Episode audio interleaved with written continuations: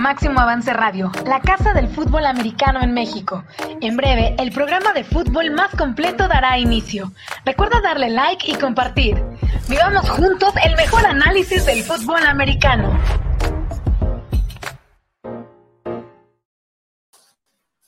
Carlos Rosado, muy buenos días. Se acaba el año, se acaba este 2020, gracias a Dios, creo que todo el mundo quiere que se acabe. Y con ello, Carlos, se acaba la NFL. La última semana, no sé qué le tengo más miedo, si al próximo año que viene o a que Rudolph inicie contra los Steelers cuando va contra Cleveland. Recordemos el año pasado, Carlos, el cascazo que le pusieron fue, fue épico y ahora eh, sientan a Ben Roethlisberger, no va a jugar, ya es oficial, entra Mason Rudolph a eh, eh, pues hacerse cargo de unos Steelers que les da igual ya si ganan o pierden. ¿Cómo estás, Carlos?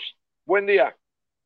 ¿Cómo estás, Marco? Pues ya llegamos al final de la temporada, increíble, ¿no? Después de todo el tema de la pandemia, de ver si se iban a suspender partidos a lo largo de la campaña, etcétera. Llegamos a una semana 17 en donde no se suspendieron no se suspendió ningún partido, se pospusieron encuentros, pero al final ya estamos ya prácticamente en postemporada, una semana más, muchos equipos ya calificados, otros eh, en espera, ganar algunos partidos, pero ya semana 17 de la NFL, qué rápido se pasa, ¿no?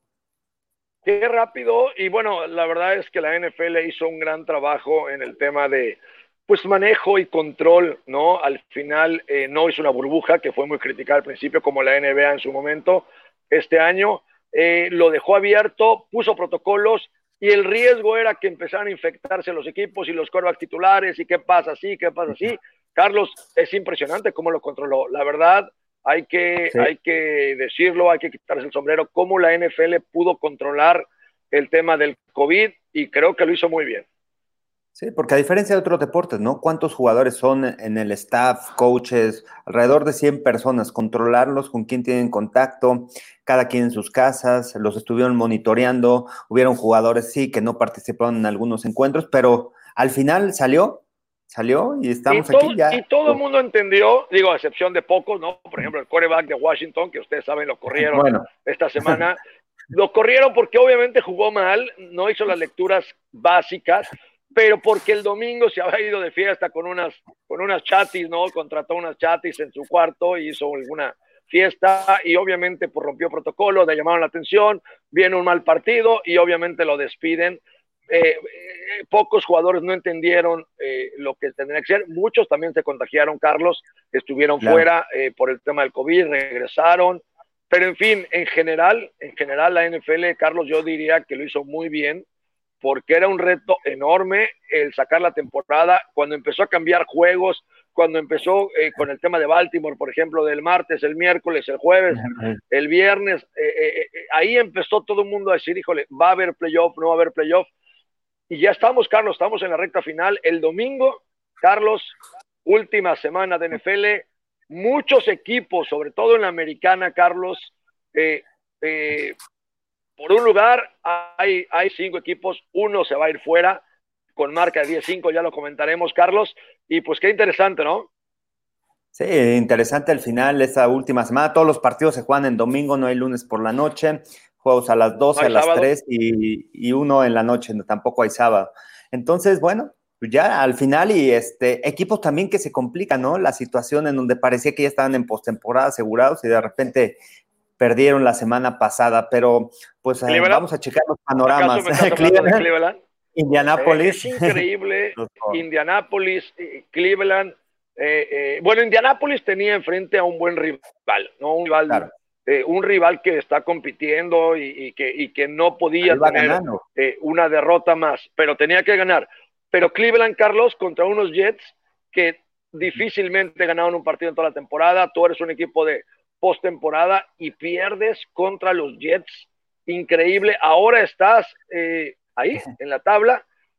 Va a ser muy interesante. Vamos a comentar contra quién va cada equipo, cuál es la situación de cada uno. Producción nos ayudó ahí a ver más o menos qué equipo y cómo tiene que resolver su nudo, diría yo, desatar su nudo eh, para poder eh, pasar. La nacional la veo un poco más clara, Carlos. Eh, pero también muchas dudas. Eh, la hora nacional, la Rams sin su coreback, tuvo cirugía del dedo el señor Goff, no va a jugar este partido, se espera que regrese para playoff, pero eso disminuye mucho a los Rams. En, fin, cada equipo tiene su, su qué. Pero ayer, Carlos, veía en tu Power Ranking de, de, las redes sociales que ponías hasta arriba a Green Bay, ¿no? Tú sigues, a Kansas City, perdón, ponías Kansas City, ponías Bills y luego a Green Bay, ¿no? Eh, me llamó la atención que ponías a los Bills antes de, antes de Green Bay. Para mí, Green Bay ya demostró, Carlos, que es un equipo sólido y con buena defensa. Sí, mira, fíjate, ahí eh, fue, fue complicado por el tema de tener a Aaron Rodgers de Green Bay. Sin embargo, creo que el punto débil aquí de los empacadores es la, defensa a comparación de, los Bills de Buffalo. Y por eso los pongo arriba, la manera como están jugando, no solamente a la ofensiva con Josh Allen, Stephon Dix, una gran noche, la que tuvo también el lunes por la noche, este, tres anotaciones. Josh Allen jugando un tremendo nivel, ¿eh? Quizás no se vaya a llevar eh, el jugador más valioso, pero sí estar en la conversación de ese jugador que ha mejorado, en que nadie confiaba en él desde salir de, la preparatoria, ¿no? Que nada más tuvo dos ofertas para, para tener una beca en el colegial, llega el profesional, muchas dudas, y de repente tiene estos Bills en postemporada, el año pasado también, pero este año su porcentaje de pases completos, y arropado de una defensiva demasiado, muy, muy fuerte. Creo que si alguien le puede pegar a los jefes, a los Chiefs, son los Bills de Buffalo. En temporada eh, regular lo demostraron que pudieron contener el ataque aéreo, tuvieron que buscar otras, otra, otra fórmula los jefes de correr el balón. Ese partido, ¿te acuerdas? Clyde edwards corrió muchísimo el ovoide. No estaba Matt Milano, quien es una de las piezas importantes en el centro del campo, pero este defensive demostró que puede contener al mejor equipo. Para mí, los Chiefs son el mejor equipo de la, de la NFL. En cuestión de confianza, de experiencia en postemporada, de su coreback, de una defensiva sólida, fuerte, con experiencia que te puede robar balones. No la mejor, pero sí una defensiva que puede pelear en postemporada y una ofensiva que en cualquier momento, en dos jugadas, tres jugadas, te puede anotar. Entonces, un equipo muy completo y creo que los Bills son ese equipo que puede, que puede derrotar por la defensa. Por eso lo puse en dos. ¿Tú ¿eh? crees que en una final, en una final de, de la conferencia americana, realmente cuando las cosas cuentan, cuando hay que ganar y cuando hay que tener el temple que se necesita para esos partidos, los Bills puedan dar la sorpresa y derrotar a Kansas City, yo lo veo complicado porque tú mencionaste la confianza, el roster ofensivo, el roster ofensivo de Kansas City, Carlos, es impresionante. Eh, y entiendo también las armas defensivas que tiene Bills de Búfalo. Eh, aquí la clave es esa, que puedan efectivamente la defensa de los Bills cubrir uno a uno a receptores como Kelsey, como Hill, como, Watkins, eh, eh, sin dejarle, sin dejarle de echar un ojo a la caja eh, con los corredores, sin dejar tan suelto a el señor Pat Mahomes. Híjole, Carlos, no lo sé. Yo veo. Mira. Sí, a mí me impresionó los Bills esta temporada. Ya habían. Aparte, sabes que, Carlos, no es de una temporada. Ellos vienen subiendo, han ido. Y, lo acabas de comentar. Josh Allen no estaba en esa repisa de buen coreback. E, era, era, a ver, hace un año, vamos a ser honestos, estaba en la repisa de Goff, de Wentz, y hoy subió. Y aquí están, ahora, ¿cuál ventaja tienen, Carlos? Aquí está el playoff picture.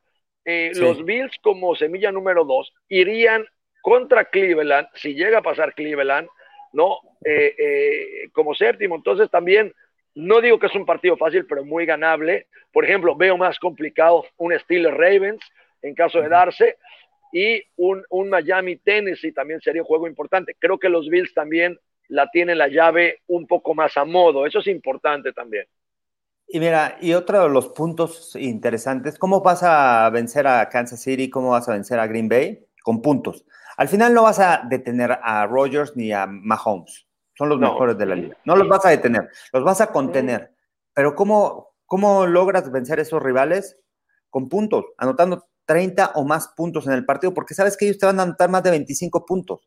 Son ofensivas explosivas, ofensivas que en una jugada pueden anotar, ofensivas que, que son productivas. Entonces, necesitas una ofensiva, además de una defensiva de contener, que en cualquier momento robe el balón en el cuarto cuarto, pero que la ofensiva esté en el partido, que se mantenga durante el encuentro, anotando puntos, estando ahí, estando en zona roja, y creo que los Bills de Buffalo tienen esa ofensiva para poder eh, pelearle a cualquier equipo, ¿no? Poder anotar esos puntos que requieren para llevarse un triunfo.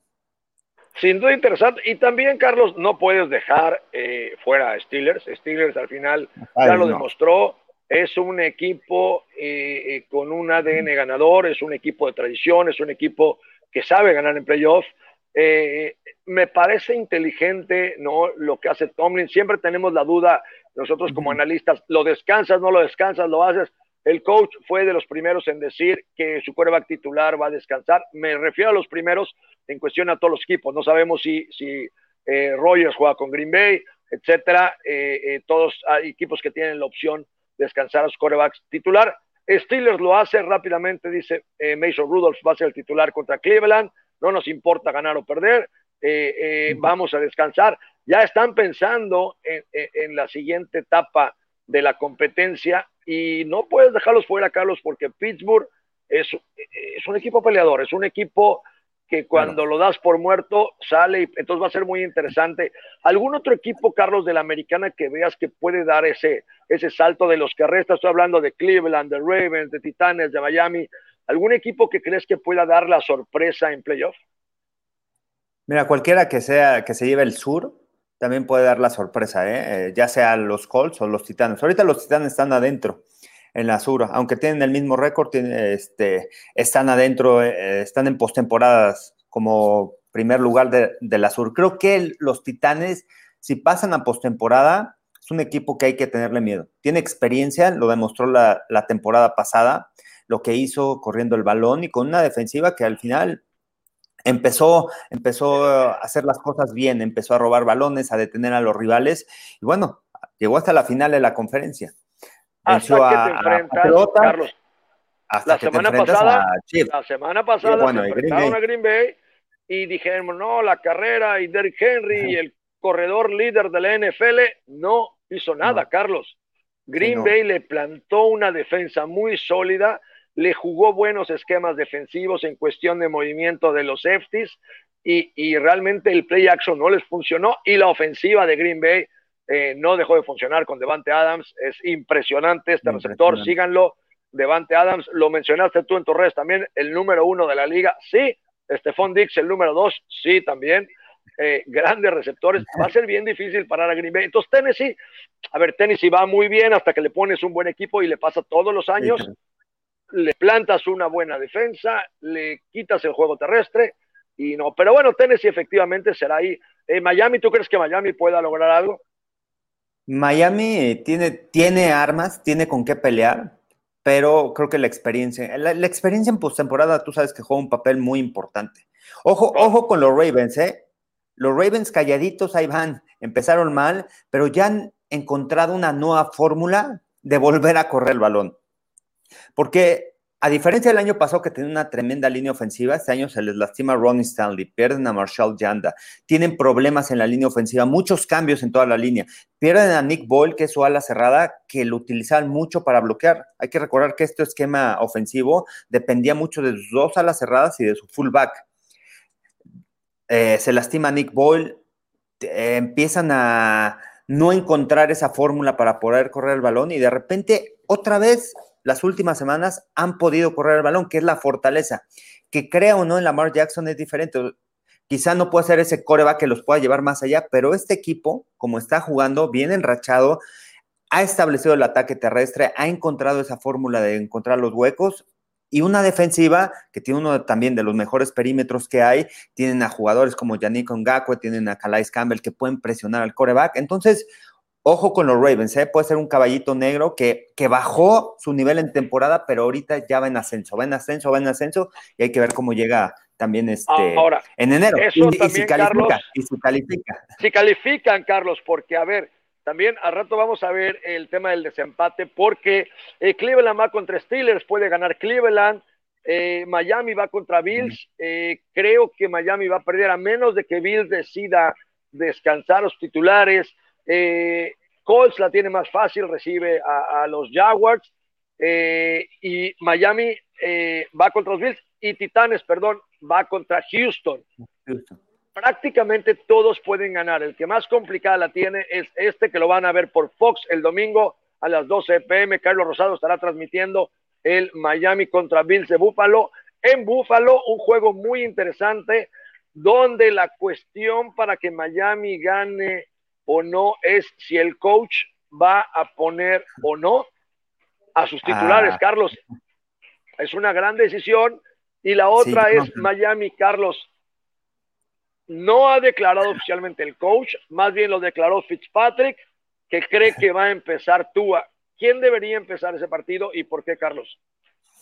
Hijo, después del cierre, la confianza del equipo, yo de la de ah, Fitzpatrick. Carlos, ¿eh? pero, pero también cambia, este, De los huevos que demostró Fitzpatrick. Se metió al campo con la casta de un jugador de infantil cuando va a jugar su final. Le echó, todos y un poquito más, Carlos. Yo creo que se ganó el equipo. A mí me ganó como fan. Eh, siempre me ha caído bien Fitzpatrick porque sale con su playera y le echa huevos y tal. Pero el, domingo, Carlos, realmente dijo: Voy a ganar este partido sí o sí. Mira, yo creo que van a empezar con Tua y la filosofía que creo que va a utilizar Brian Flores es: voy a, voy a jugar con Tua, no lo voy a arriesgar, no voy a lanzar largo, no voy a ir vertical, voy a estar, no le voy a complicar el partido. Voy a evitar que el coreback eh, cometa errores y así voy a conseguir mover el balón. Voy a correr el ovoide, tengo buenos corredores que pueden explotar el hueco, pero si se me complica el encuentro, Fitzpatrick, estás listo. O sea, está listo, tiene que estar listo por cualquier cosa. En caso de que no puedan ser explosivos, en caso de que se vayan atrás en el marcador. Hay que ver también los Bills de Búfalo, cómo salen. Con, si ¿Cómo saldrías los, los Bills? ¿Cómo saldrías, Carlos? Yo creo que con, los Bills, primero, segundo, cuarto, juego con los titulares, entro en ritmo, tercero, cuarto, cuarto, los descanso. Punto. ¿Por, qué? Porque al final ya, están calificados. Ya están calificados y yo creo que Steelers no hace eso por el tema, no sé si Rotlisberger no está al 100%, ¿Por la edad? Tienen, mucho miedo de, perderlo. Por la edad, puede ser un factor la edad de los dos corebacks. Eh, Rotlisberger ya no es un jovencito, Josh Allen sí es un jovencito, pero, pero el riesgo, tú sabes que el riesgo está en cada jugada. Yo ya no metería a Josh Allen. Mira, sobre todo. Y la, diferencia, ¿sabes cuál es? ¿Sabes cuál? Stephon Dix, quién sabe, ¿eh? Sí. Pero ¿sabes cuál es la diferencia? Rotlisberger no necesita este, estos dos cuartos para entrar en ritmo. Él ya ha estado en postemporada, sabe lo que es, está listo. A lo mejor lo que necesita es un descanso. Pero por el otro lado, Josh Allen, que está joven, a lo mejor sí entrar en ritmo. O sea, no tienes tanto riesgo de que lo puedas perder para tu primer juego de postemporada, el juego de Wildcards. Entonces, puede ser esa la, la filosofía que utiliza de McDermott. O igual también los titulares no juegan, ¿eh? El primer equipo o algunas piezas importantes del primer equipo no jueguen en el juego, en el partido de Bills en contra de, Miami. Puede ser también esa decisión. Sí, aunque no creo. ¿eh? Carlos, porque si sucede lo que acabas de decir, sí, eh, creo que Miami le gana a Buffalo, creo que Titanes le gana a Tejanos, creo que Cleveland le, gana a, a, Steelers por lo que estamos comentando que no juega Ben Roethlisberger y entonces tendríamos un empate de 11 ganados, 5 perdidos de todos los equipos, incluyendo a los Ravens, que también creo que los Ravens pueden ganar, porque van contra Cincinnati, eh, que bueno, Cincinnati eh, ganó, no jugó tan mal, pero eh, ese partido también es a las 12. Todos pueden ganar y entonces todos se colocan, Carlos, 11 ganados, 5 perdidos. Entonces, pues ya vienen otras cuestiones. Uno se queda fuera. Uno se va a quedar fuera. Entonces va a ser, va a ser muy interesante eh, lo que suceda y lo que pase en la americana. Sin duda, Carlos, ya lo vimos en el playoff picture de la americana. Kansas City descansa la semana 1. Eh, Bills, el segundo mejor sembrado, va contra el último mejor sembrado y así sucesivamente para eh, que empiecen los playoffs. Sí, y este, también tenemos, eh, la producción nos preparó cómo está el panorama de cada de, los equipos, qué necesitan para, para calificar a postemporada. Y bueno, prácticamente los veíamos, Miami, Cleveland, Baltimore, manejan su destino. Si ellos ganan, están en postemporada. Esa es una de las ventajas que tienen ellos. Creo que Cleveland lo puede hacer, pero Cleveland, Cleveland me gustaría verlo en postemporada.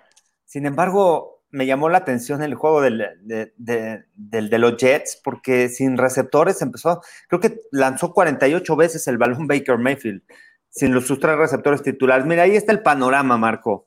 En la americana, ya están calificados como eh, con el título de la Este, Buffalo, los Chiefs número uno y el equipo de Pittsburgh eh, ya se llevó el norte. Los Ravens, ¿qué necesitan? Necesitan ganar o que pierda Cleveland o que pierda Indianapolis o que Baltimore empate y Miami pierda. Bueno, diferentes situaciones. Diferentes combinaciones, pero complicados, sí. Sí, que empaten y, este, y que Miami pierda Tennessee, Cleveland o Indianapolis. No, es, eh, es el panorama. No lo tienen tan difícil. Yo te digo que Ravens está jugando mucho mejor. Me está gustando. El tema es que Ravens va a ganar, Carlos. Y luego viene Cleveland que te dice lo mismo, con una victoria, ¿sí? O que pierde Indianapolis, o que pierda Tennessee, o que pierda Baltimore. Pero Cleveland también tiene una gran posibilidad de ganar. Y claro. lo, lo, que aquí nos dice es que, eh, obviamente, aquí esto está basado en que si uno pierde y uno empata y uno tal, pues sí, obviamente pasa. El problema, Carlos, que aquí creo que no están contemplando, y te soy honesto, no sé exactamente cuál sea el criterio de desempate de la NFL si todos los equipos acaban 11-5, eh, eh, porque todos tienen posibilidades de ganar. Aquí vemos a Cleveland, aquí vemos a Indianapolis un poquito más abajo. Eh, Indianapolis va contra Jacksonville. igual, si, si, gana y pierde Tennessee, si gana y Tennessee este, pierde o tal, a ver, no tenemos aquí muy claro ¿sí? Porque todos hablan de empate y pérdida, gana y pérdida. Pero ¿qué va a pasar si eh, todos ganan, Carlos? Ah, si todos ganan, Indianápolis queda fuera. Indianápolis porque Indianápolis, fuera. ajá, Indianápolis ah, porque es el segundo, ganar claro. más, ajá, y que Baltimore pierda. O que gane y que Cleveland pierda, o ganar y que Miami pierda. Si no, se queda fuera. Ahí vamos también, un poquito más abajo. Ahí, ahí, eso sería en postemporada, pero también Indianápolis ganando. Y si Tennessee pierde, Indianápolis se queda con la división sur. Sí, sí, pero eh, eh, Tennessee, Carlos, eh, va contra unos tejanos que están muy lastimados mentalmente, cuatro ganados, no creo que le sirvan para, para ganarle a un equipo que está en busca de, de su pase y más comandados por eh, ¿no? Que es un motivador nato. Y aquí, pues, Indianápolis también, lo que comentas, ¿no? Eh, tiene que ganar, eh, eh, tiene que perder Tennessee. Ah, qué, qué, qué situación tan complicada, Carlos, porque, pues, todos necesitan. El que pierda está fuera. Eso sí me queda claro. El que pierda, y aquí está Miami, que lo comentábamos. Miami simplemente tiene que ganar también y puede estar dentro, eh, pero bueno, también hay una serie de combinaciones aquí.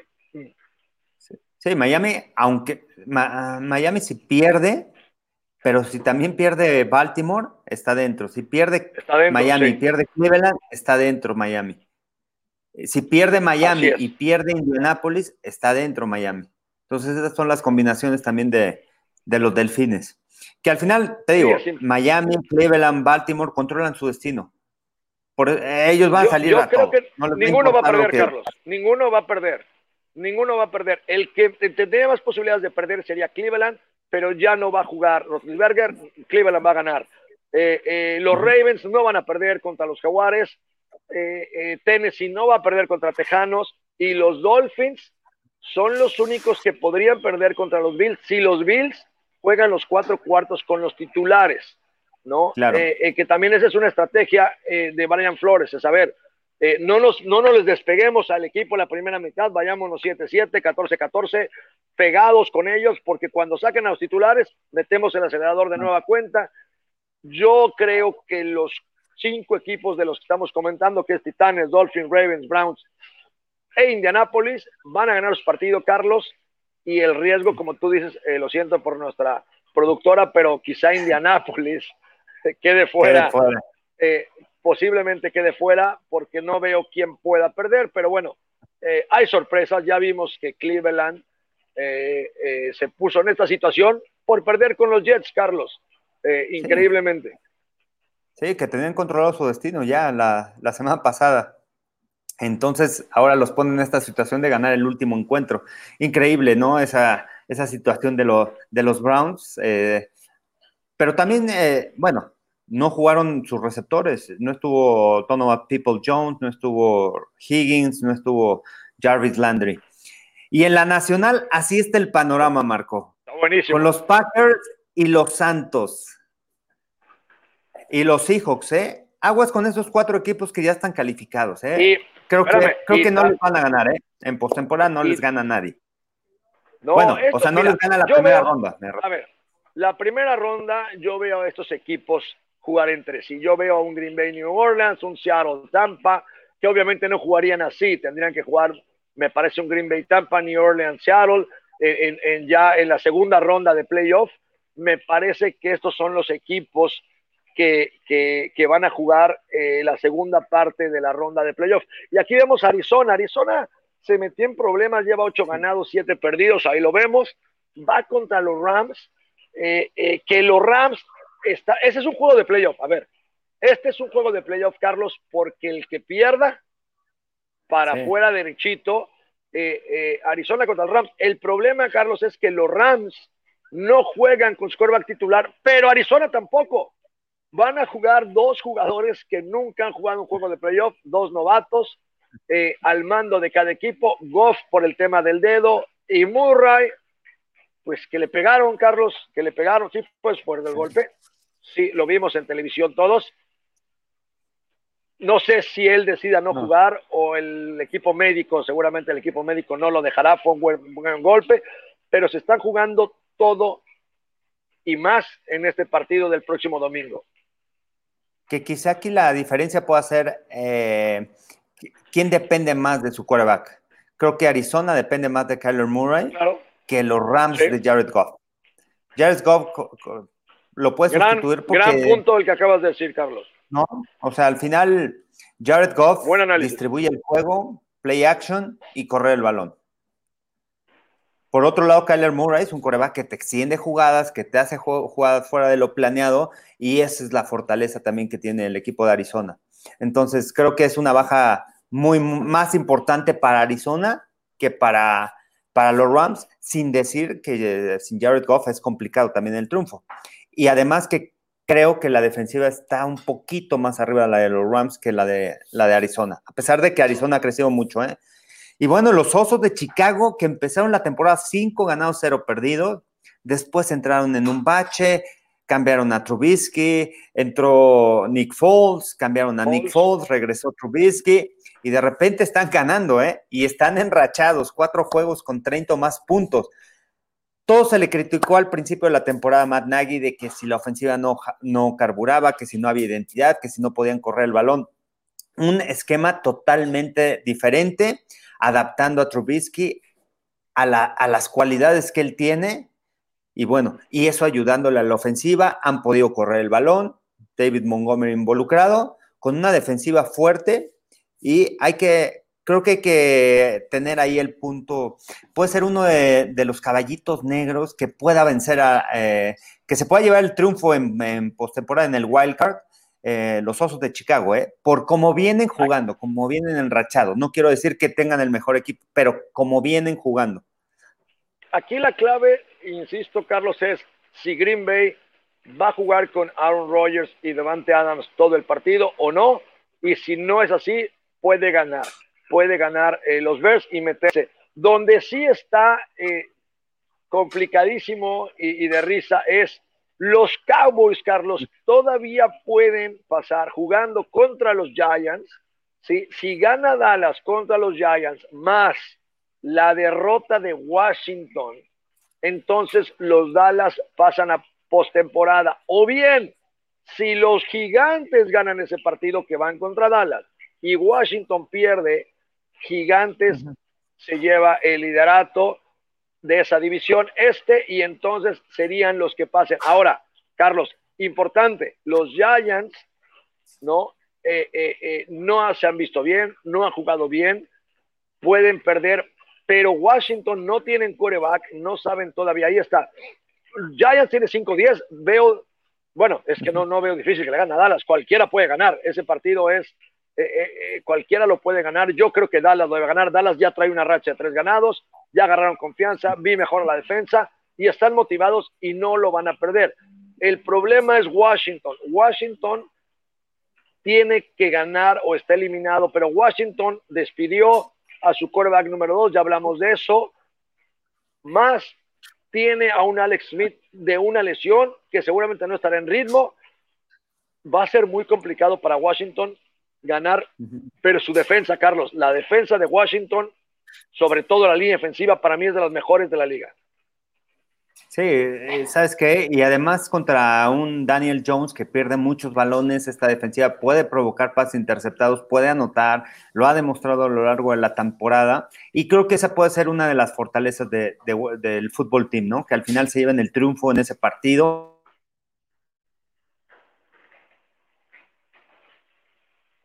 Carlos, ahí te perdimos un poquito, seguramente el internet está, está fallando, échale ahí unas moneditas, Carlitos, ¿no? Ahí estás de regreso. Bueno, pronto estará Carlos de regreso con nosotros. Espero que no sea yo. Si es así, pues, pues bueno. Eh, estábamos hablando entonces de Dallas contra los gigantes. Eh, yo creo que gana Dallas eh, sin duda. Washington, ojalá y pierda, ¿no? En lo personal, lo que quiero es que pierda Washington, que pasen los vaqueros. sería interesante, pero bueno, también es complicado porque pasan a la rifa del tigre, ¿no? Eh, eh, te puede tocar un equipo en la primera división. Hay quienes comentan, ¿no? Como mi hermano que dice, no, hombre, con un poquito de ganas eh, y en un buen día les ganamos. Lo veo complicado. Washington, seis ganados, nueve perdidos. Dallas, la misma marca, seis ganados, nueve perdidos. New York Giants, 5-10. Si ganara Gigantes, se pondrían con marca de 6-9, pero Gigantes tiene el y ganaría el que ya está eliminado hace un par de semanas, son las Águilas de Filadelfia, 4-10. Ojo, Washington va contra Filadelfia.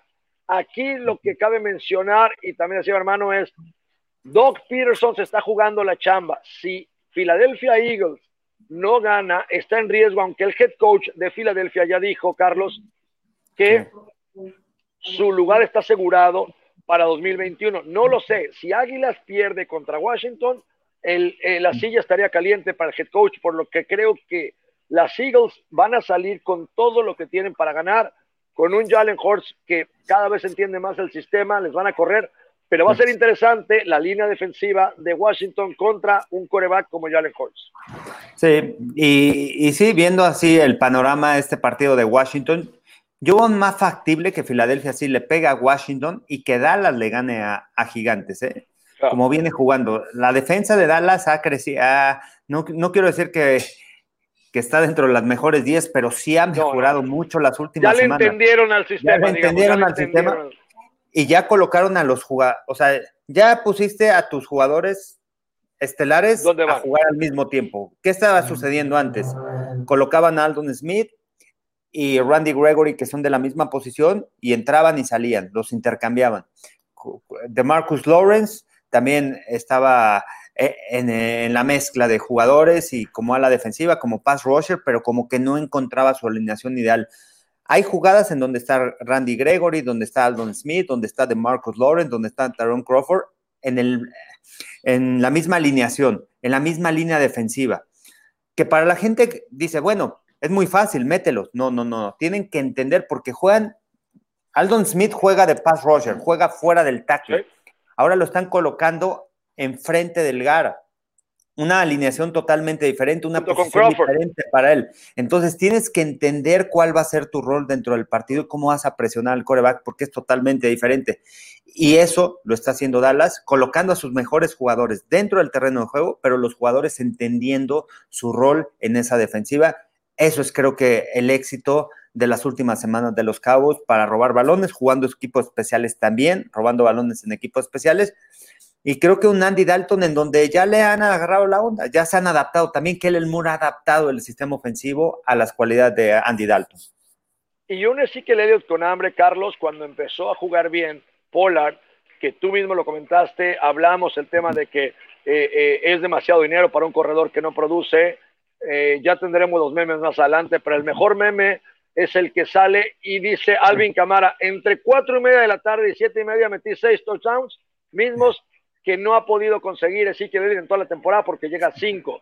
eh, eh, sí que el Elliot le mete un poco de ganas el partido pasado, ya se le sí, claro. es increíble, pero en un par de horas Alvin Camara se aventó seis touchdowns y en toda la temporada, en 16 jornadas, solamente cinco, así que el Elliot le picaron la cresta, ya se vio esa, lo comentábamos el programa pasado, esta hambre de querer ganar una yarda más, de, de, estar buscando, eh, de agarrar el balón, porque este año fue una debacle en cuestiones de fumbles para el equipo de los Cabos entonces, esa parte les va a dar ofensivamente. Ahora, ya empiezan a salir eh, eh, los receptores, obviamente ayudados por Andy Dalton. CD Lamb es un velocista. Eh, Gallup, impresionante las trayectorias que corre y el juego de pies que tiene. Y Amari Cooper es otro. O sea, son tres jugadores. Y también el por ahí el cerrado. Schultz también, el número 86, ya está jugando a buen nivel. Es un cerrado que me parece que lo hace bien. Y aquí tienen que combinar un poco también a Polar en las terceras oportunidades, tirar talla. A ver, ofensivamente creo que el link débil de los Cowboys es la línea por las lesiones que han tenido. Eh, van a, tratar de arreglar esa parte seguramente para 2021. Y defensivamente, Carlos, me gustó el brío, por así decirlo, de Sean Lee.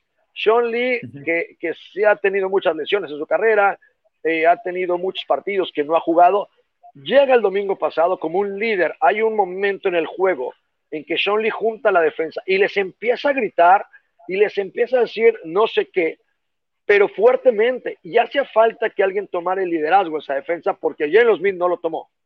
Entonces llega Sean Lee, lo toma y le da un poco de orden a la defensa, que es lo que necesitaban. Y bueno, este partido lo vamos a tener por TUDN eh, a las 12.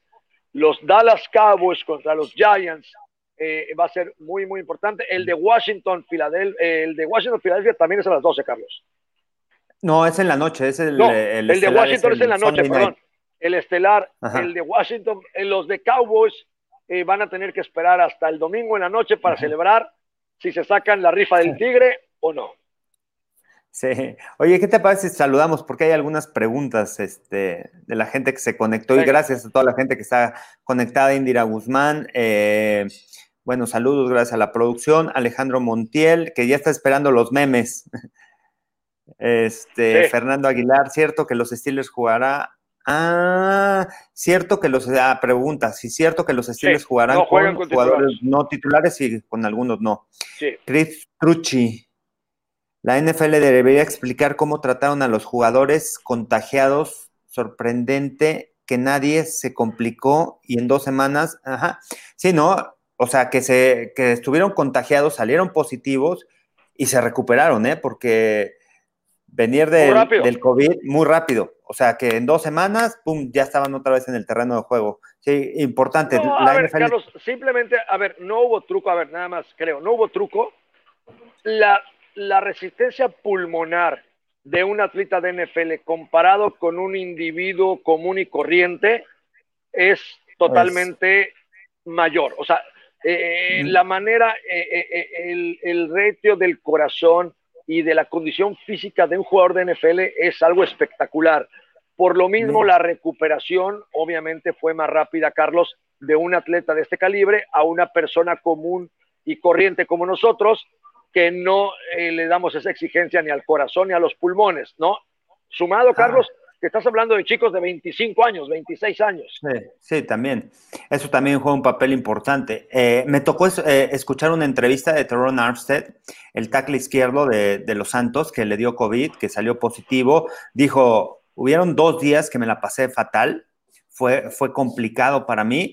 Sin embargo, me pude recuperar. Me costó trabajo otra vez entrar en ritmo, recuperarme físicamente, pero estoy, eh, estuve sano.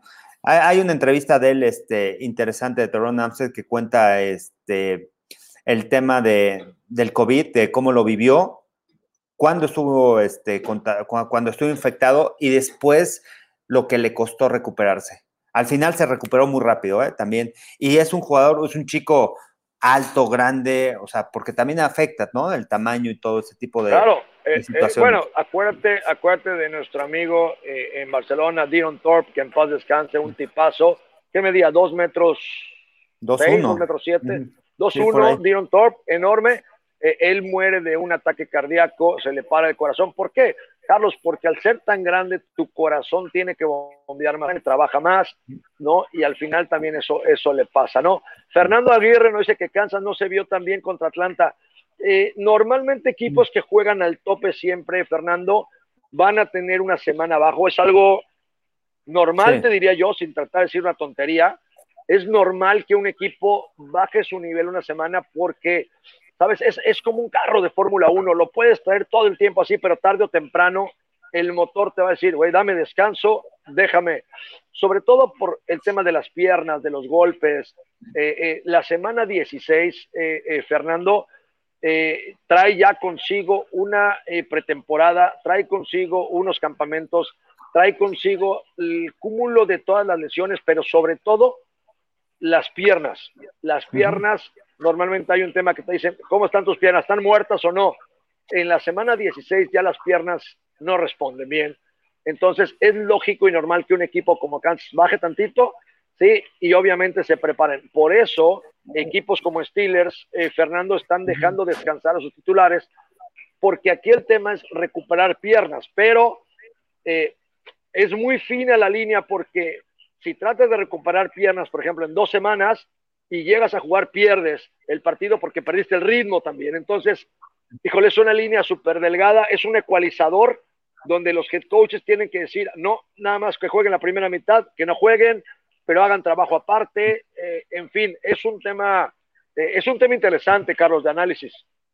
No, y, y, además también tú ves los juegos de postemporada y el juego es mucho más rápido, mucho más rápido que la semana 16, 17, 15, mucho más rápido el juego. Entonces, Ojo, porque en enero los equipos, no sé qué pasa, o sea, no, no sé a qué se debe, bueno, o sea, a lo mejor es la, misma adrenalina de que pierdes, estás fuera ya de, playoffs, pero el tema del juego, el juego es mucho más rápido en enero.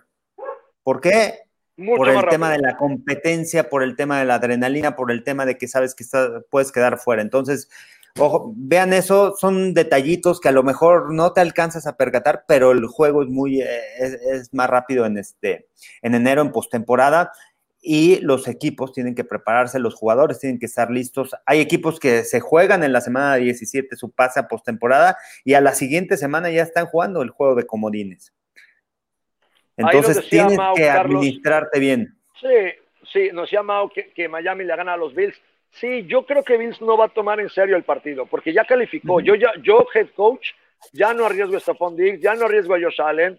Lo que comentaba, a lo mejor los dejo dos cuartos eh, para, para no perder el ritmo, pero los descansaría, porque es mucho riesgo.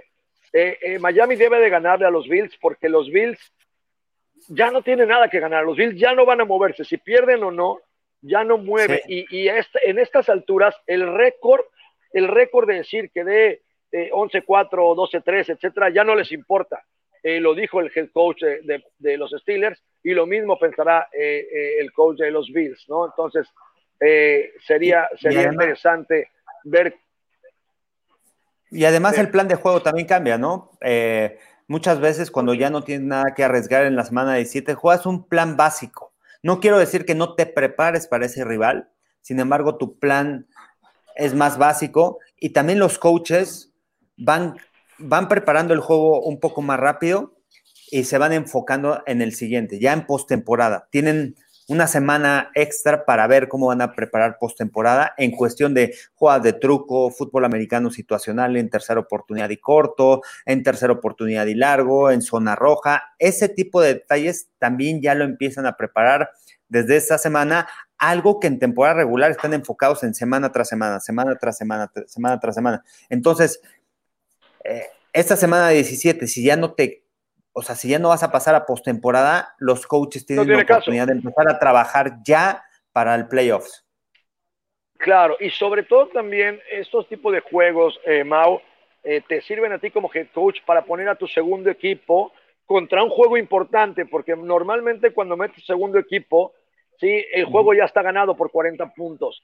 En esta situación puedes meter a competir a tu segundo equipo contra un equipo que necesita la victoria. Entonces es interesante la evaluación. Repito, ya no tienes nada que perder y nada que ganar si eres los Bills.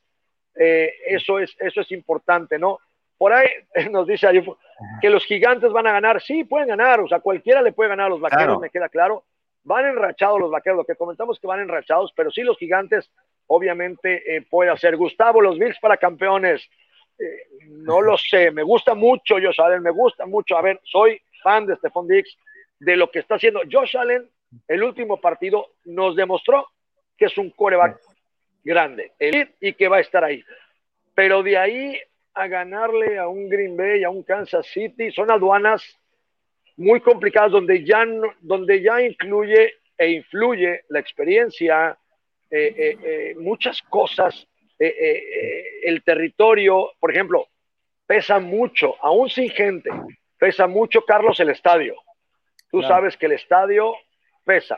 Ir a ganarle a Aaron Rodgers a Lambo Field un juego de postemporada, uff, bueno, lo, vimos, ¿no? Eh, eh, el de Titanes, el tema del clima, el tema. O sea, hay varios aspectos que, que, influyen, a pesar de que no haya público y a pesar de que digas, bueno, al final el público no juega un factor importante, pero sí, sí hay ciertas cosas que pueden influir dentro de jugar en el Ambo, el tema del frío, el tema de que Roger sabe perfectamente eh, cómo moverse. Tú viste a Davante Adams, o sea, a pesar de que estaba la nieve, lo veías en sus cortes y no se resbalaba. Sabía cómo hacer los cortes en ese clima. ¿No? Eh, Entonces. Eric, Eric nos dice que si le puede meter los Eagles a los Cowboys, ojo, se odian tanto. Fíjate, Eric, eso no es, no es una idea descabellada. Se odian tanto que si los Eagles, eh, con tal de chingarse a los Cowboys, lo harían. El problema aquí y por cual creo que no lo van a hacer, Eric, es porque su head coach aunque ya dijo que está seguro para 2021, lo dijo él, no el dueño. Eh, él necesita esa victoria, o sea, necesita esa victoria para medio salvar el año. Él ya dijo, eh, muy confidente, se paró el head coach y dijo, a ver, señores, yo gané un Super Bowl hace poquito y con eso me mantengo. Sí, pero ya, ya pasó el Super Bowl que ganaron los Philadelphia Eagles y su silla está caliente. Entonces, eh, es importante, ¿no? Y es un negocio, ¿no? Al final esto es otro partido, como lo dijo JJ Watt, nos pagan por esto, tenemos que salir a dar el máximo esfuerzo. Y, además son evaluados los jugadores, son evaluados los coaches por lo que hiciste en la temporada, cómo, cómo te preparaste en momentos de adversidad, cómo te preparaste durante cada partido. Ellos, el gerente general tiene que llegar con un reporte con el dueño sobre el head coach, sobre el coordinador ofensivo, sobre el coordinador defensivo, cómo se prepararon ellos, cómo ¿Cuál fue su evaluación? Los mismos coordinadores hacen la evaluación sobre los coaches, sobre coaches este, de, posición y los coaches de posición hacen la evaluación sobre los jugadores. Y en base a eso se empiezan a tomar decisiones para el año que entra. No se toman hacia la ligera, se toman decisiones en cuestión de, sí, este jugador no se aprendió el sistema. ¿Y por qué no se aprendió el sistema? Por esto, por esto, por esto. ¿Y qué hiciste tú como coach para adaptarte a, al jugador, a las cualidades y enseñarle el sistema. Ah, pues hice esto, esto, esto. Y a pesar de esto, no aprendió el jugador. Ok, en base a esto, el jugador no me sirve. Cambiamos. Pero si no, es una evaluación muy profunda, ¿eh? Es una evaluación muy profunda. No, es a la ligera, no son estadísticas ni nada, es mucho más allá. Oye, nos dice David, imagínense que los Cowboys pasan y ganan y ganan te voy a pasar el teléfono de mi hermano para que se eche una plática de esas de, de, soñadores, güey, de no, y vamos a, y de una vez háganse su playera de Super Bowl. No, yo soy fan de Cowboys, pero este año fue muy complicado, muy complicado para, para ellos. Aunque se alineen los astros, ¿sí? Algún pendejo fomblearía y perderían. es, es, mira, para ganar un Super Bowl necesitas un coreback elite, ¿sí? a menos de que tengas la mejor defensa del mundo, como la tuvo eh, Peyton Manning con Denver, eh, eh, mm. eh, o, en su momento los Bucaneros en el 2000 que ganaron los Ravens. los Ravens, o sea, con Joe Flaco, tienes que tener la mejor defensa de la liga si tienes que tener un quarterback. Pero aún así, fíjate, estamos mencionando a Joe Flaco, a Peyton Manning. Normalmente tienes que tener un quarterback elite. Un, un Patrick Mahomes, un Tom Brady, un Aaron Rodgers.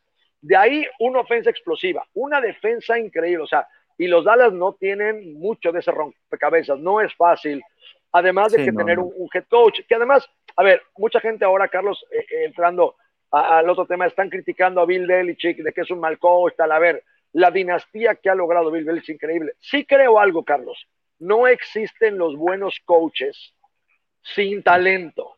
O sea, tú puedes ser un buen coach. Ahí, ahí está Andy Reid. cuando no tenía talento. Aquí ven, ven nada más el telefonazo que da, güey.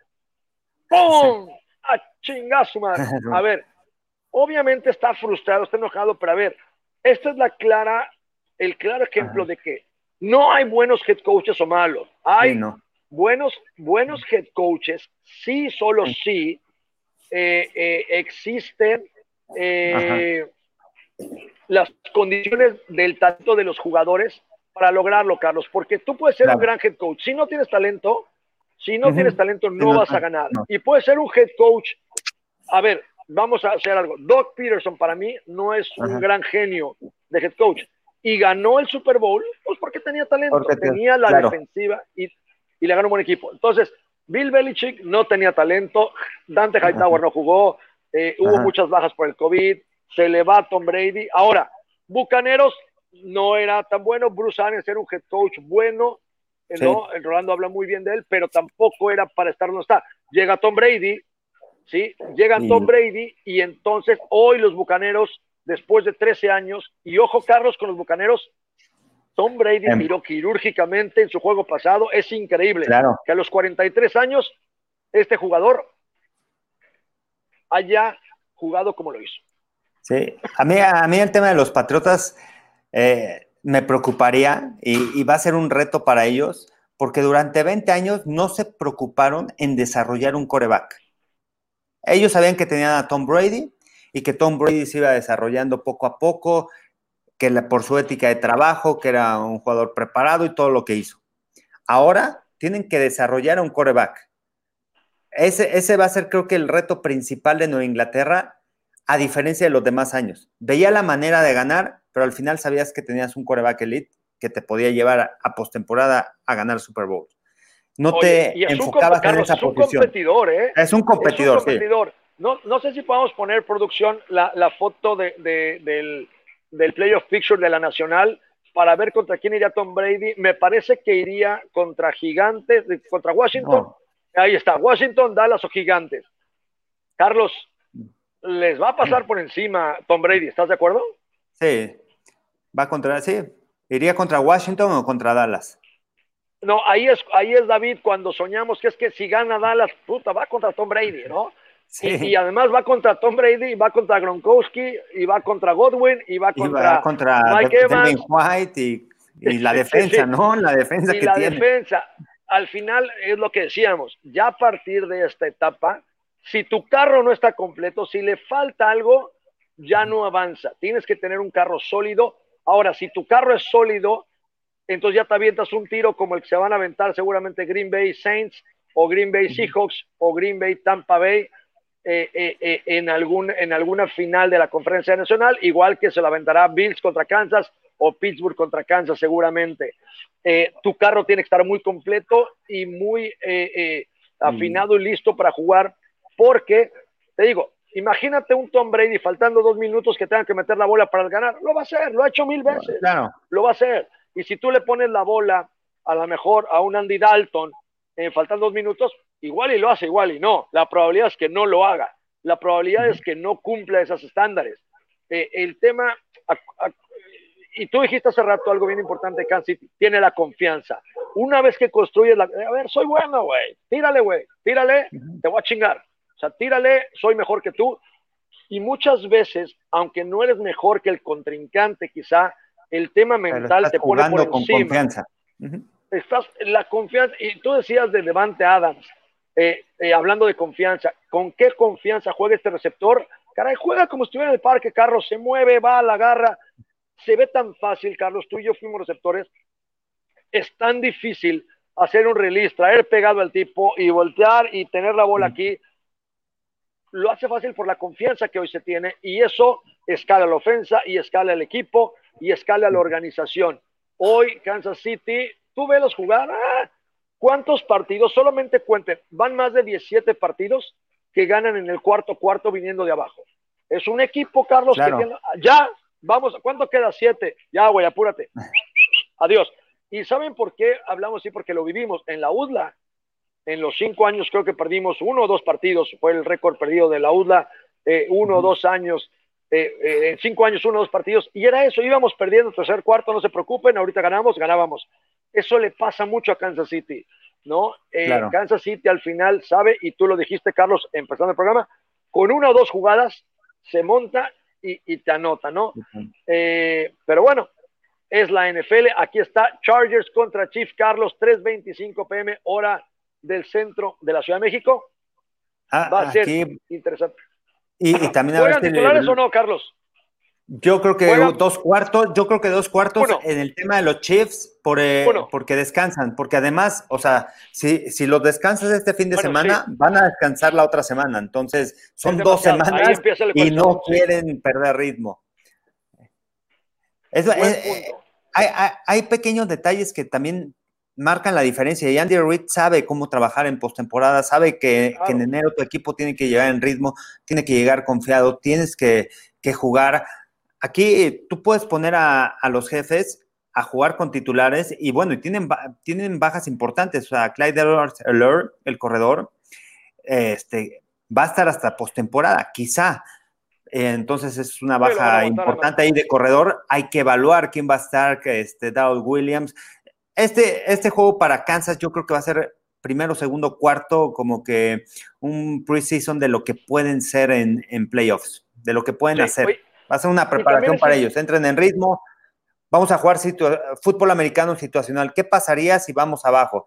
O sea, ellos se van a enfrentar a, los Chargers, pero van a estar jugando fútbol americano situacional, utilizando diferentes situaciones a la ofensiva de si van abajo en el partido, si van arriba en el partido, si están en situación de corto yardaje, cómo manejarían ese tipo de cosas. Entonces, eh, eh, es una preparación diferente, me parece, en el juego contra Chargers. Oye, Carlos, y me está ganando la risa porque antes de entrar a memes, eh, eh, una, una cosa también es importante eh, mencionar esto. La manera en que te coachean en temporada y la manera en que te coachean en postemporada. ¿A dónde voy con esto? En postemporada hay días que dices, no mames, sí me llamaré pendejo. o, este, o sea, te traen jodido, jodido, jodido y me río porque no sé si te acuerdas en Barcelona que hacíamos las cosas increíbles y tal, y, el coach no nos decía nada porque pues, es tu chamba, güey. O sea, esa es una jugada increíble, ok, buena, buena trayectoria, buena lectura, bien, siguiente. Y que te acuerdas que hacíamos, good job, Carlos, good, job, Nosotros mismos, y, imagina, estamos en la sala de juntas y de repente Carlos agarra un pase increíble en el juego y el coach siguiente, y entonces decíamos, good job, Carlos, y todos se cagaban de la risa porque pues, tú te tienes que echar porra solito y es, nadie lo hace, ¿no? Solo obviamente los mexicanos. Entonces, hacíamos una buena jugada y good job, Marco, y se cagaban de la risa. Pero tu nombre, tu nombre durante 17, 17 semanas es pendejo. O sea, y no importa quién seas. Ahí sí, a Pat Mahomes me encantaría, nunca lo vamos a ver, las cagadas que le ponen y los gritos que le ponen en los salones de video es increíble y es la NFL y es un deporte emocional y así es. Cuando pasas a playoff, Carlos, ya no.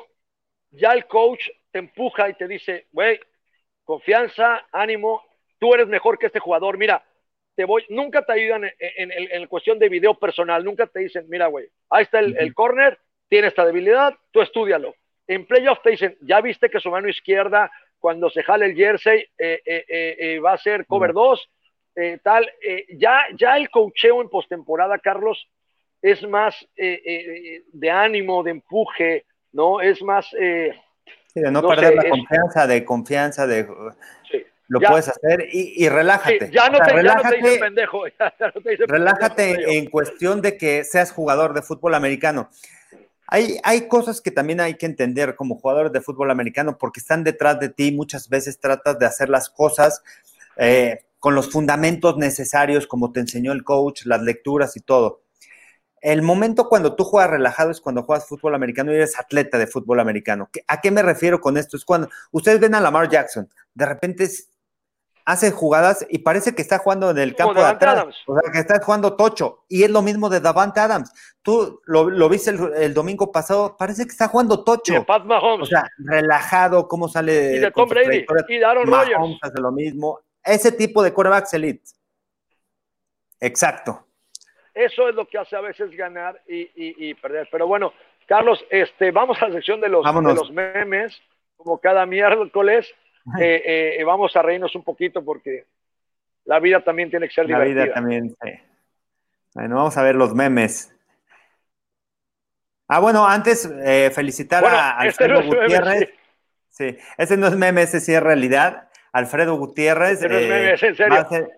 es de los 11 jugadores internacionales que está invitado para el International Player Pathway, eh, que es en donde van a evaluar a, los jugadores internacionales y van a tener la oportunidad de enseñar sus habilidades en frente de scouts de la NFL y con la oportunidad de que el año que entra los puedan firmar. Me parece que los mandan a entrenar a IMG, a todos juntos, viven una experiencia de aquí a, me parece que es de enero a marzo, entrenan, se preparan y el marzo viene el, este, el tryout, o sea, las pruebas en donde participan estos jugadores. Estos son, son de Alemania. Hay un jugador de, este, bueno, de Alemania, de Japón, de Francia, de Austria, del Reino Unido hay dos, de Italia, de Chile, de Austria, de Nueva Zelanda y de México.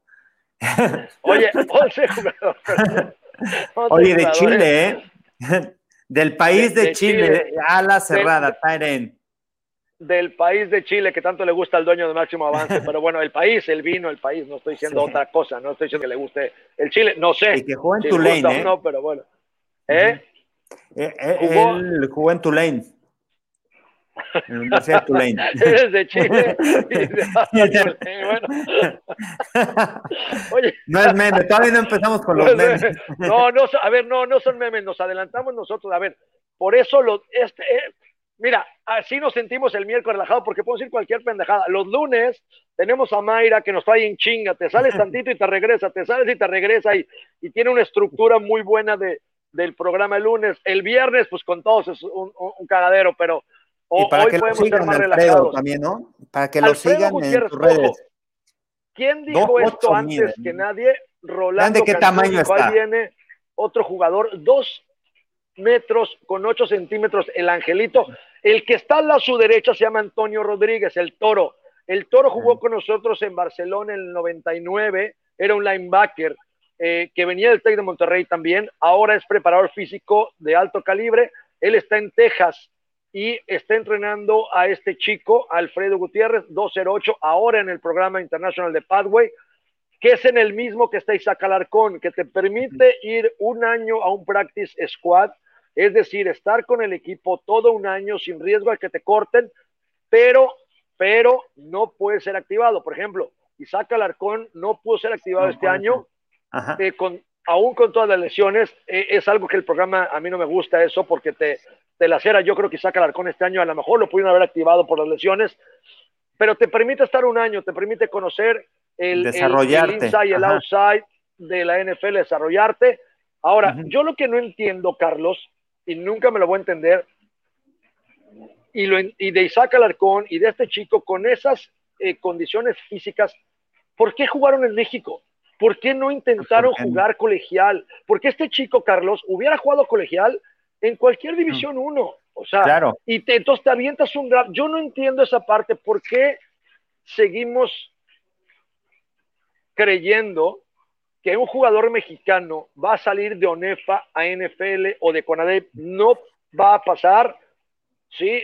Eh, eh, eh, a menos de que sea el International Pathway, que un año y tal, y en ese año te enseñan lo que no te enseñaron en college. Esa es la realidad, porque al final, claro. seamos honestos, la técnica individual de cada jugador, si comparamos Liga Mayor con NSAA, no tiene nada que ver, y no estoy hablando de los físicos, estoy hablando de la técnica de un coreback, de un corredor o de un receptor.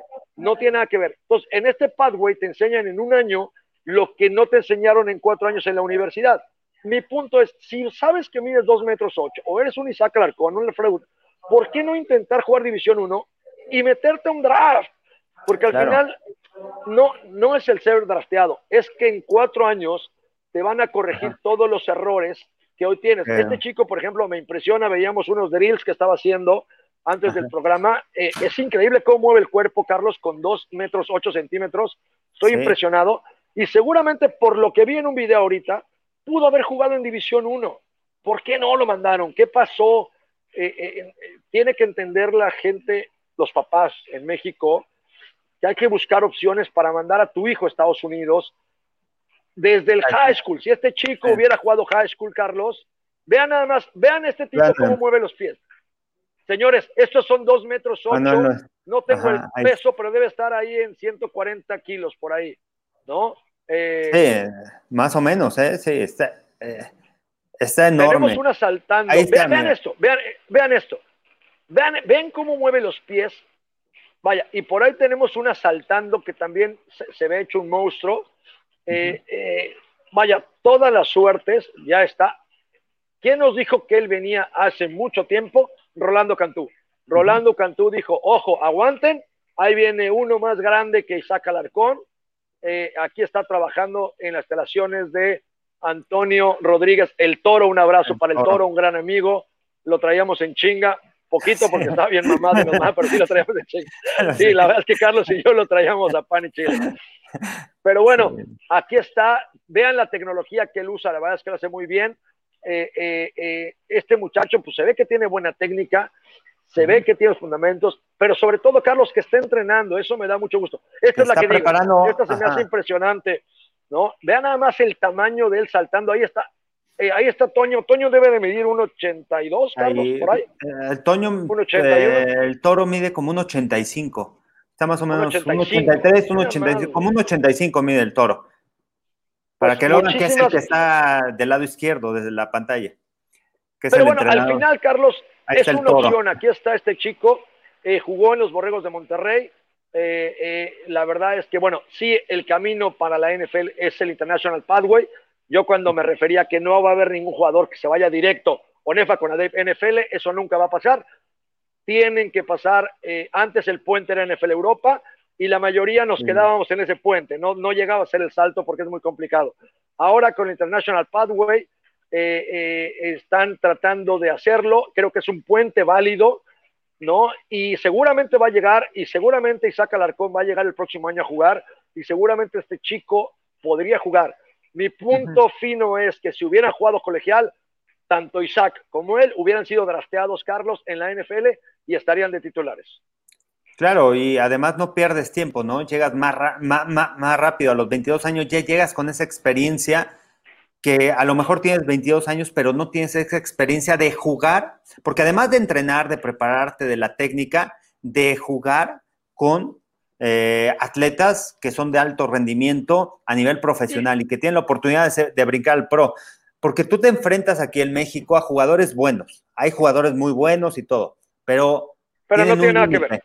No están en este nivel. No, son un draft, un, pick uno, no, no van a estar en la NFL no están en ese nivel. A ver. Entonces, tú sabes, Marco, y bueno, comentárselo a la gente, que nuestro nivel subió cuando nosotros nos empezamos a enfrentar a corners de División 1, a corners que estaban, que habían estado en training camps eh, o gente que había estado en la NFL. Es la única forma en donde tú puedes competir y empiezas a desarrollar.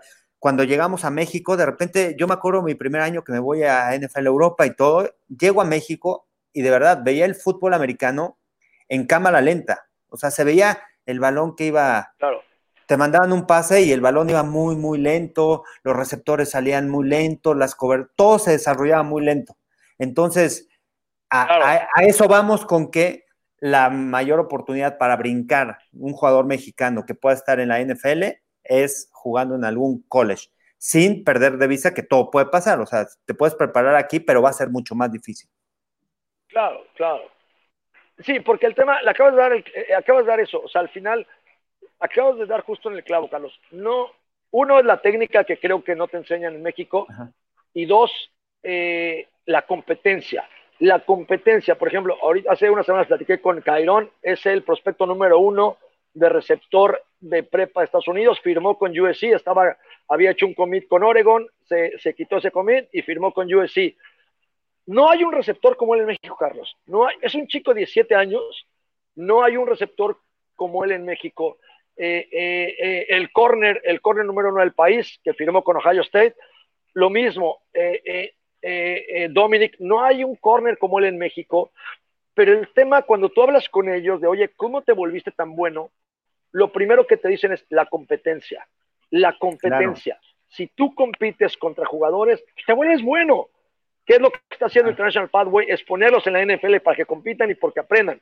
El tema es que no es justo para Isaac ni para Alfredo porque no los ponen a competir, los ponen a aprender primero porque no saben, no, eh, eh, eh, no saben la velocidad del juego, el entendimiento de fútbol.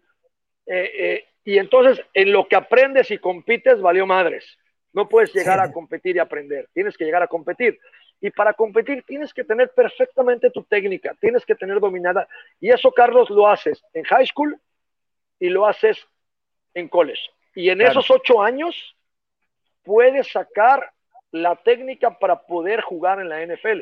Ese, ese es el, problema más grande que veo, ¿no? Pero bueno, hay que seguir apostándole a ver un mexicano en la NFL. Llevan muchos años y seguramente Isaac o Alfredo eh, eh, nos pueden dar esa alegría. Sí, ojalá, ojalá los podamos ver ahí y bueno, tiene que pasar también el proceso, Alfredo. Vámonos, vámonos a los memes, Carlos, ya nos fuimos, no si nos dé tiempo, producción, que te digan si sí si, o si, o si, o si nos vamos, porque se nos alargó un poco el programa. Sí. Mira, nos da vergüenza recibir ayudas arbitrales tan descaradas. Los Packers con eh, el acarreo ese de Aaron Jones. Está bueno.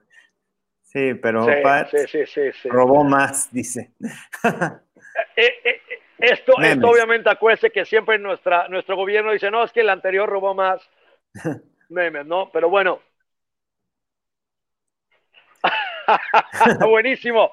Yo puedo darte el paso a la liguilla, solo tienes que admitir que no soy tu hijo, soy un Dios generoso. Les comentaba la rivalidad de estos dos. Si no fuera porque el coach está en riesgo, sí las águilas le meterían la sacadilla a los cabos, estoy seguro. Claro. Venga, el siguiente. Dank, Walmart. Sí, claro, 283. Están regalando todo, todo lo de, lo de los Falcons, Falcons. Está en remate, un equipo que va a la baja y hasta el equipo está en remate. Sí. Muy buen meme. Muy bueno. Vámonos con el siguiente, Carlos, te toca. Mira, nos ha salvado, estamos agradecidos. Los Steelers salvaron a los Titanes, Titanes. Eh. ¿Te acuerdas de esa de Toy Story? Al señor cara de papa. Nos ha salvado, estamos agradecidos por el triunfo sobre los Colts y viniendo de atrás. Ganamos, ganamos, ganamos. Mira. Buenísimo. ¿eh? Ahora sí, los Steelers Buenos días, meme. Ganen o pierdan. Ahí está el séptimo anillo. Vallecito Yuyu. Aquí están los Steelers. No, se están burlando de eso. Pero bueno, muy bueno, muy bueno también. Muy bueno. Siguiente, Carlos, te toca. Sí, porque fueron tres semanas de carrilla, ¿eh? Para los Steelers. Mira, ahí está. Ahí está el meme, Carlos Rosado hablando. Ahora. Claro, claro. Claro. Ahora Yuyu bailando porque ganaron y con todo el equipo, apoyado de todo el equipo. Sí, sí, claro. Disculpe, está el señor Eli, se apellida Miranda, busca el Miranda, ¿cuál de todos? y ya viste las gorritas abajo de los Raiders, de los Pats, de el, Broncos, no sé. El Mirando, ah, el Mirando, perdón, dije Miranda, el, Mirando. Sí, ahí van a estar, ahí van a estar los Raiders, ahí van a estar todos los equipos que no calificaron, pero bueno, fue un año, fue un año complicado, sin, sin duda, sin duda. ¿Tenemos más producción o? son ya, todos son todos.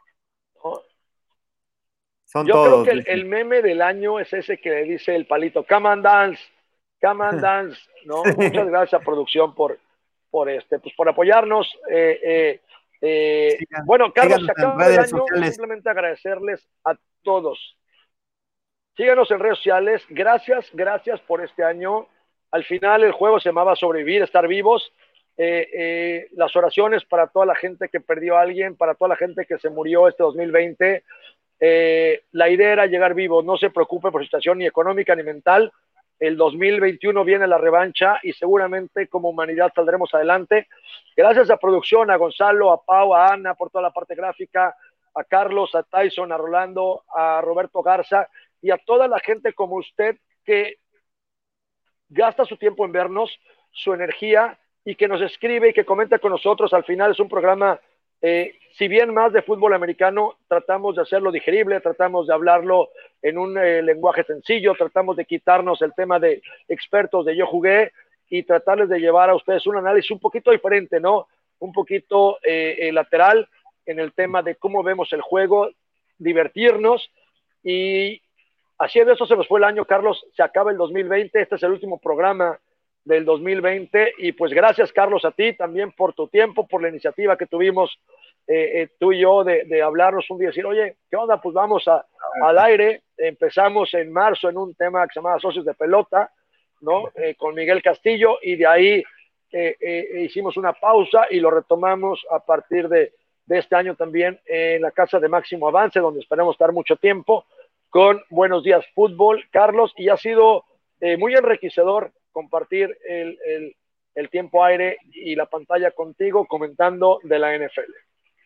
No, y gracias a toda la gente también este, que se conecta este, los tres días que tenemos el programa la semana, que está comentando en, redes sociales y que está comentando también durante los programas. Muchas gracias a todos, gracias Marco, gracias a toda la producción, a la gente que nos ayuda en redes sociales, a Ana, a Gonzalo, a Paul, a Arturo Carlos y bueno, todos los participantes, ¿no? Marco, este, el Tyson, Rolando, Roberto. La verdad hemos hecho un muy buen grupo y este y gracias a toda la gente eh, que nos ha apoyado también, que ha escrito, que se ha suscrito al canal y bueno, ahí estaremos el próximo año, Marco, porque ya el viernes es este primero, hasta el próximo año ahí estaremos. Y aquí estaremos el viernes, 10 de la mañana, hora Ciudad de México. Fernando, gracias a ti y a todos los que nos ven. Feliz año 2021, que se acabe el 2020 ya. Se acabó este pinche año para la memoria, para la historia. Eh, eh, eh, realmente se llevó muchas cosas, muchas cosas, pero no se llevó nuestra creatividad, no se llevó la manera en que vamos a enfrentar el 2021, seguramente como humanidad y como mexicanos vamos a salir adelante. Así es que enhorabuena a todos, feliz 2021, Carlos, a todos familias, pásenla bien, nos vemos el viernes 1 de enero 2021. Adiós.